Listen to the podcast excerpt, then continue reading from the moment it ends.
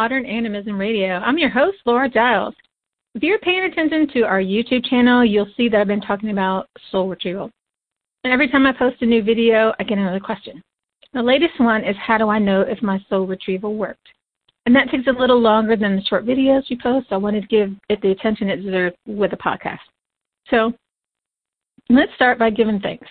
I acknowledge and thank the element of earth for giving us a home, food, stability, a strong foundation, a sense of belonging, and a community that sustains us.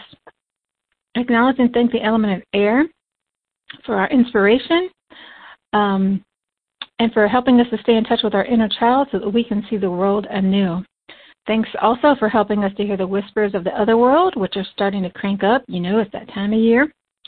I acknowledge and thank the element of fire for giving us the power to create change within ourselves and in the outer world and a sense of responsibility to keep things balanced. I acknowledge and thank the element of water uh, for reminding us to go with the flow and helping us to feel so that life is a meaningful adventure.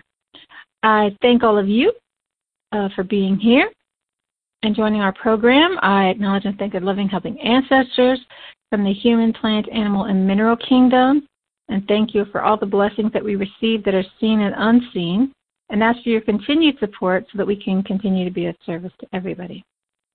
Um, again, thank you all for being here. Thank you for your comments and questions. This show is based on a question, so we do pay attention to what you have to say in your comments and um, what's happening in the Facebook group. So you're welcome to join us there or check out our YouTube videos if you have not done that yet. If you'd like to support with a donation, you can do that at buymeacoffee forward slash pan society.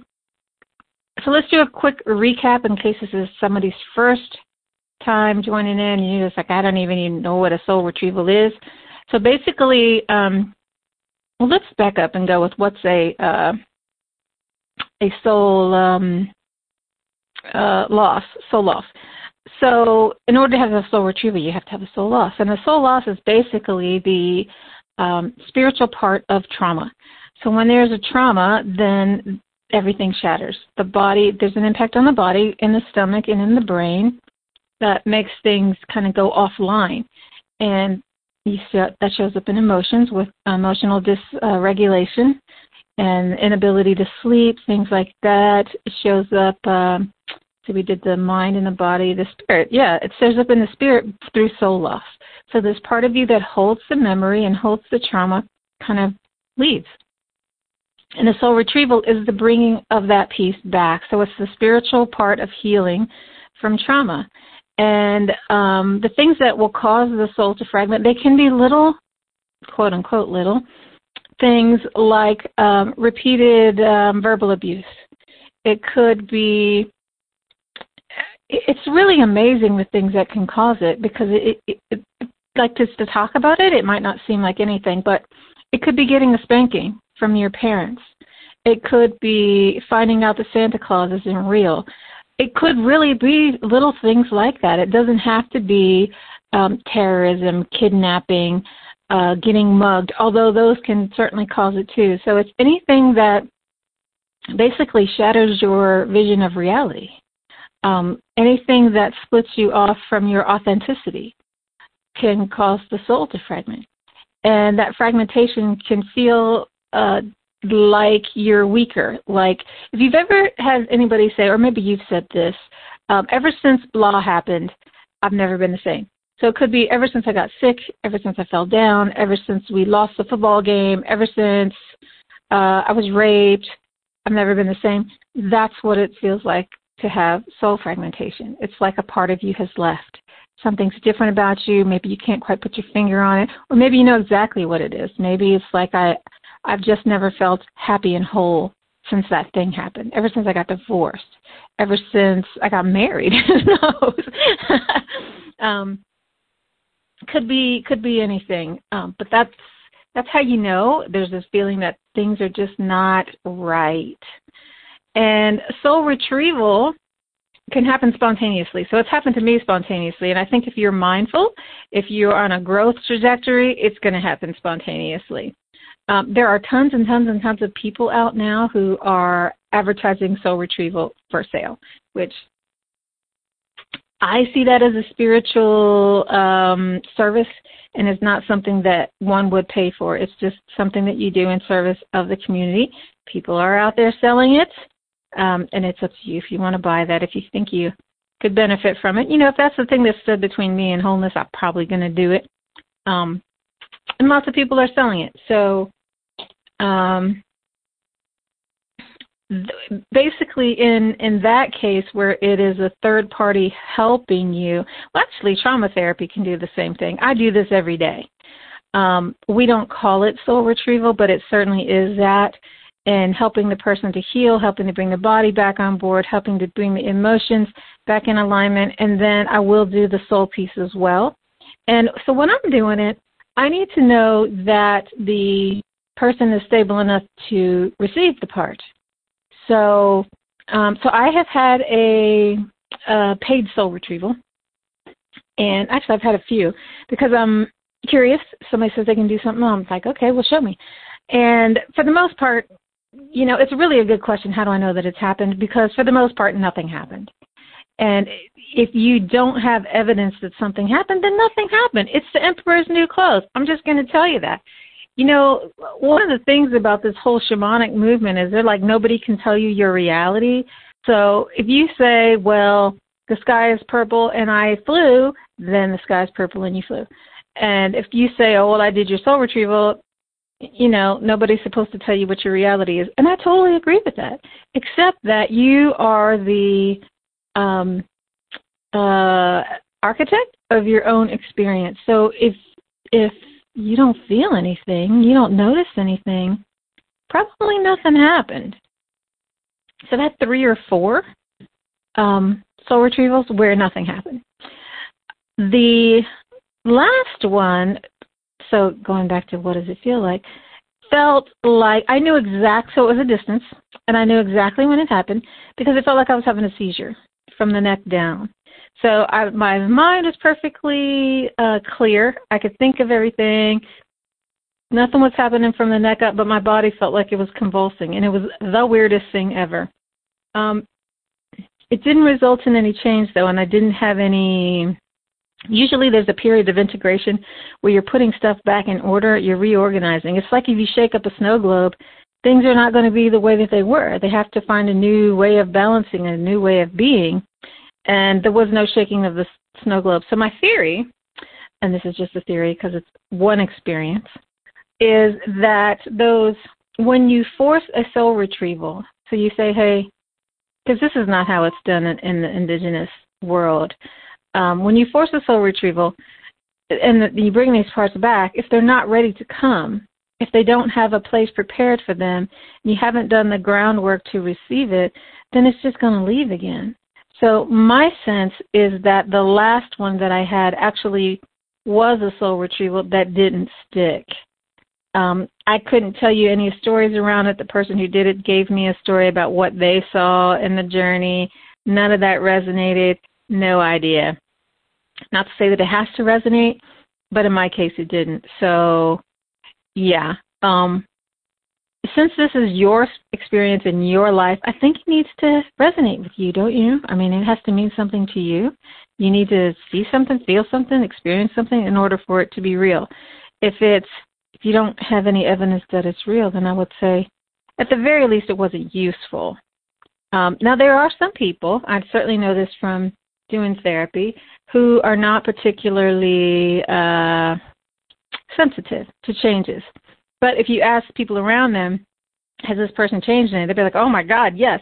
You know, they're so much more relaxed than they used to be, or um, so much more talkative than they used to be, or whatever. You know, um, sometimes we're not that self-aware.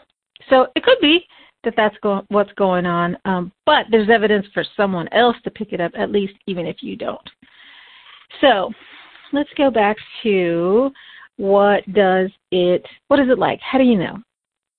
So in my case, I've had I don't know how many spontaneous soul retrievals, a few, and um, I think they just happen when they're ready to happen. I think these are your parts. They they know you. They know where home is. It's not like they go off in La La Land and just can't find their way back. I think they're just like taking a break. It's part of you. You can't be separated from you. And they will return when you're ready. And um, and sometimes you need a little help with that, meaning that there's a series of coincidences that sets something up that you know creates the perfect situation for that to happen. I know that's definitely been the case for me um, because it wasn't just like, oh, I'm in the bed sleeping in the middle of the night and poof, it pops back. It wasn't like that.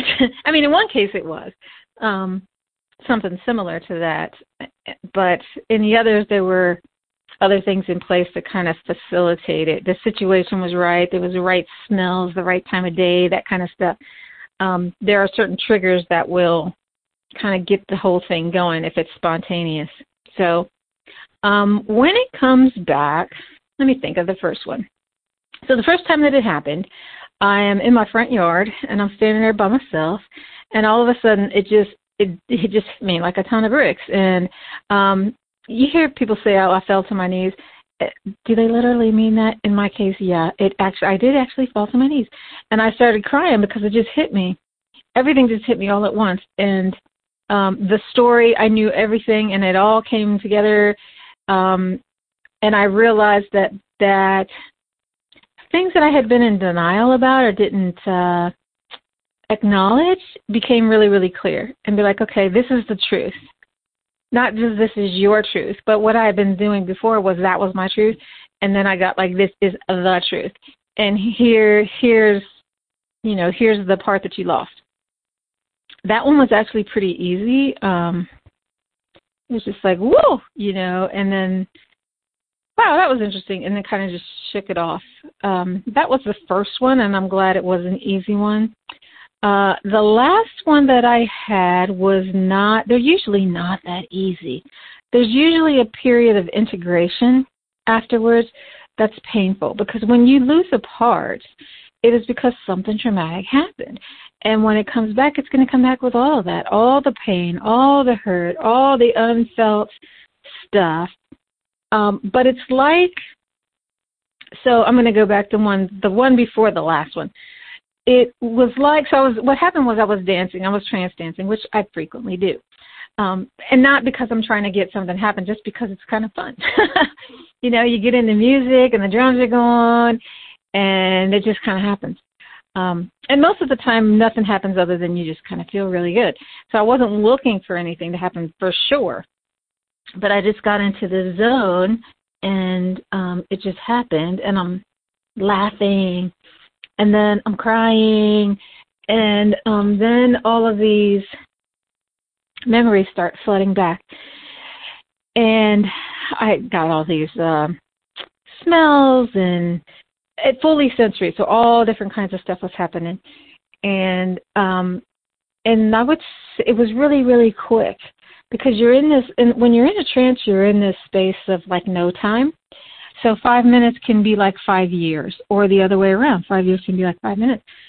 Um, so this this intense stuff can move through really quickly, which is what happened. So the whole thing was over in probably 20 minutes or less, probably less and then the integration happened. So for like the next two weeks, I was kind of moody, not myself. My energy was kind of weird. I was kind of out of it a bit, which is not like me. I'm normally pretty grounded, very stable, and even keel, like with the moods. And um yeah, it just took a while. And then, you know, you get a sense of clarity around things and the things that used to bother you just don't bother you anymore. And you think about the things that were traumatic in a really different way, like oh, that happened versus, oh my God, that happened. You know what I mean? Um, it's just, it just really moves you to a place of acceptance with it. And it's kind of like it is kind of not in you. It's like parallel to you, not part of you, but yet it is too. It's a little bit of a different experience. Um, and you do feel more whole and more solid. Um, that's a little hard to explain really what that means because it's not like I'm different, but I am. Um, it's like if you have uh, layers, it's like a layer came on. So it's the same color, or maybe just a, a little. I don't, it's hard to explain. if you do Photoshop and you put down layers, and it makes it a little more lifelike and gives it thing that you're you're layering depth. It's more like that. So um, with the last one, um, this one took a bit more time. It happened in waves. And I think it really depends on the um, intensity, because I don't want to say severity, the intensity of the split, how big the split was, how much of you you lost, that kind of thing. This was a big integration and it came in pieces. When it first started happening, it was just more of a physical response. Didn't have any stories. Um, didn't have any real understanding. I, because I've done this and I do this professionally. I knew what was going on, but I didn't. I had didn't have any story, which can be like super confusing, um, or at least like unclear. You want to feel like things are done or, or like you know what's going on, and I felt like I had no control. But since since I've done it before, I was like, okay, well, this is just a space where you're not going to be in control. So if you understand that part, it can make it a lot easier to just go with it. And really, that's all you can do because if you try to shut it down, you're going to inhibit the healing. So you really got to be in a place of trust. Um, and just trust the process. Be like, okay, I, I am protected, I am okay, and this will end because it does end. Um, just kind of like you're on a roller coaster and just hang on until it stops. So the second wave came a couple days later, and this did bring back the memories and the the intellectual piece of it, which I was glad for um, because it made it all make sense. And you know, your body's doing what you're doing. You might be shaking, you might be coughing, laughing. Um, you might be going through all three of them. You might be doing it all at the same time. Who knows? Uh, but your body is usually, I won't say usually, sometimes doing strange things. You might be grimacing, making faces. You might, you know, it could could be any of those things. Um, and I'm talking drug free too. I mean, I think if you're on mushrooms or or ayahuasca or something, then definitely all that can be going on. Um, visual stuff happening, but this this was all drug free. Uh, and then once it kind of moves through, you might get little spasms here and there as it's all shaken out. Next day, next couple days, and then it all settles down. And like I said, again, you get that layering effect where you just feel more solid, more real, more you. Um, powerful is a word that I hear used a lot, but it's not like, you know, all of a sudden you become Superman. Uh, well, I guess you could. It depends on how dysfunctional you were before. Um, I guess it varies from experience to experience. Um, I was pretty functional before, still functional now, but I do feel more solid, more in my skin. And I think that it just happens if you if you're self-aware, if you have good self-care, if you have good support, if you're living in harmony with nature, because nature is always self-correcting. It always goes from order to chaos and chaos to order. So as you are moving into a place of order, your parts are just going to come back. Not to say that you can't split again, but I think the more self-aware you are, the more skills you have, the less likely it's going to happen because you're able to be in the moment of crisis and stay integrated. Of course, I mean, it can not saying that it's a dysfunction if something happens to you because, you know, we know PTSD happens in times of war and not just times of war, but in times of war, and that you're not weak if you have PTSD. It's just what your body does to protect you. So if it happens, it happens and then you just deal with it. So let me say this though, in indigenous cultures, or at least mine, I don't know how they all do it. Um, when you have a soul retrieval, it happens pretty much right after, because the, so there's not like this lag of years where you're slamming the soul back into the body. So since this part hasn't gone very far, it's very easy to integrate it back.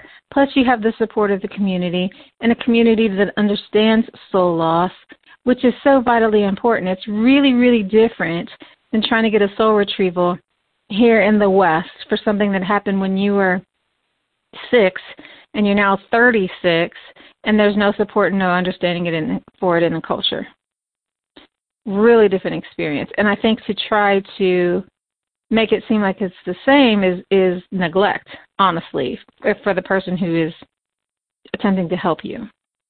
you have to have a lot in place to stabilize the person if this is something that you want to do because it's it's a destabilizing process. I mean, ultimately it is stabilizing, but you you destabilize the whole thing in the process. It's like shaking up the snow globe. You know, and if you don't have a safety harness, you don't know where you're going to land, you don't have a plan, you don't have support, that's a real tough thing to put somebody through. So, um, yeah, I don't think it's something that I would enter into lightly, getting soul retrieval, I mean, especially not doing it. There's people out there offering, oh, let me do soul retrieval, or or getting a soul retrieval meditation. I don't even know how that works. Maybe it can work. I don't know, but it's not something that I would enter into lightly. Uh, there's a lot to it. You could be messing around with some stuff that really destabilizes you. Um, it's holistic. It's just not like, oh, I went to this meditation and it was fantastic. It, you you got to take care of your body, your mind, your your emotions, your spirit. All of that needs care. And if you don't have an animist uh, lifestyle, animist community, it's going to be super super tough. I mean, I've gone through it. I have all that. and it's still not easy. So I don't even imagine what it's like to not have that. So I hope that that clarifies some things. Do appreciate the questions. Maybe it generates more. If so, let me know. Always happy to answer more questions. You can come on the Facebook group and we can talk about it if that is easier for you. Um, I like discussion. So if you want to deepen your practice of animism and come join us on our private Facebook group, let's chat. Let's get to know each other. Let's hear about your experiences. Maybe I'm full of crap. Maybe you've had something totally different and it's, you know, just 180 degrees. If so, I'd like to hear about it. So, sending gratitude to the elements and our loving, helping ancestors for being here. Thank you all for joining us for this edition of Modern Animism Radio program. And please consider donating as we do need your financial and emotional support. And you can do that on our website at pansociety.net. Thanks for tuning in. Once again, I'm Laura Giles for Pan Society, and we'll see you next week. Thanks.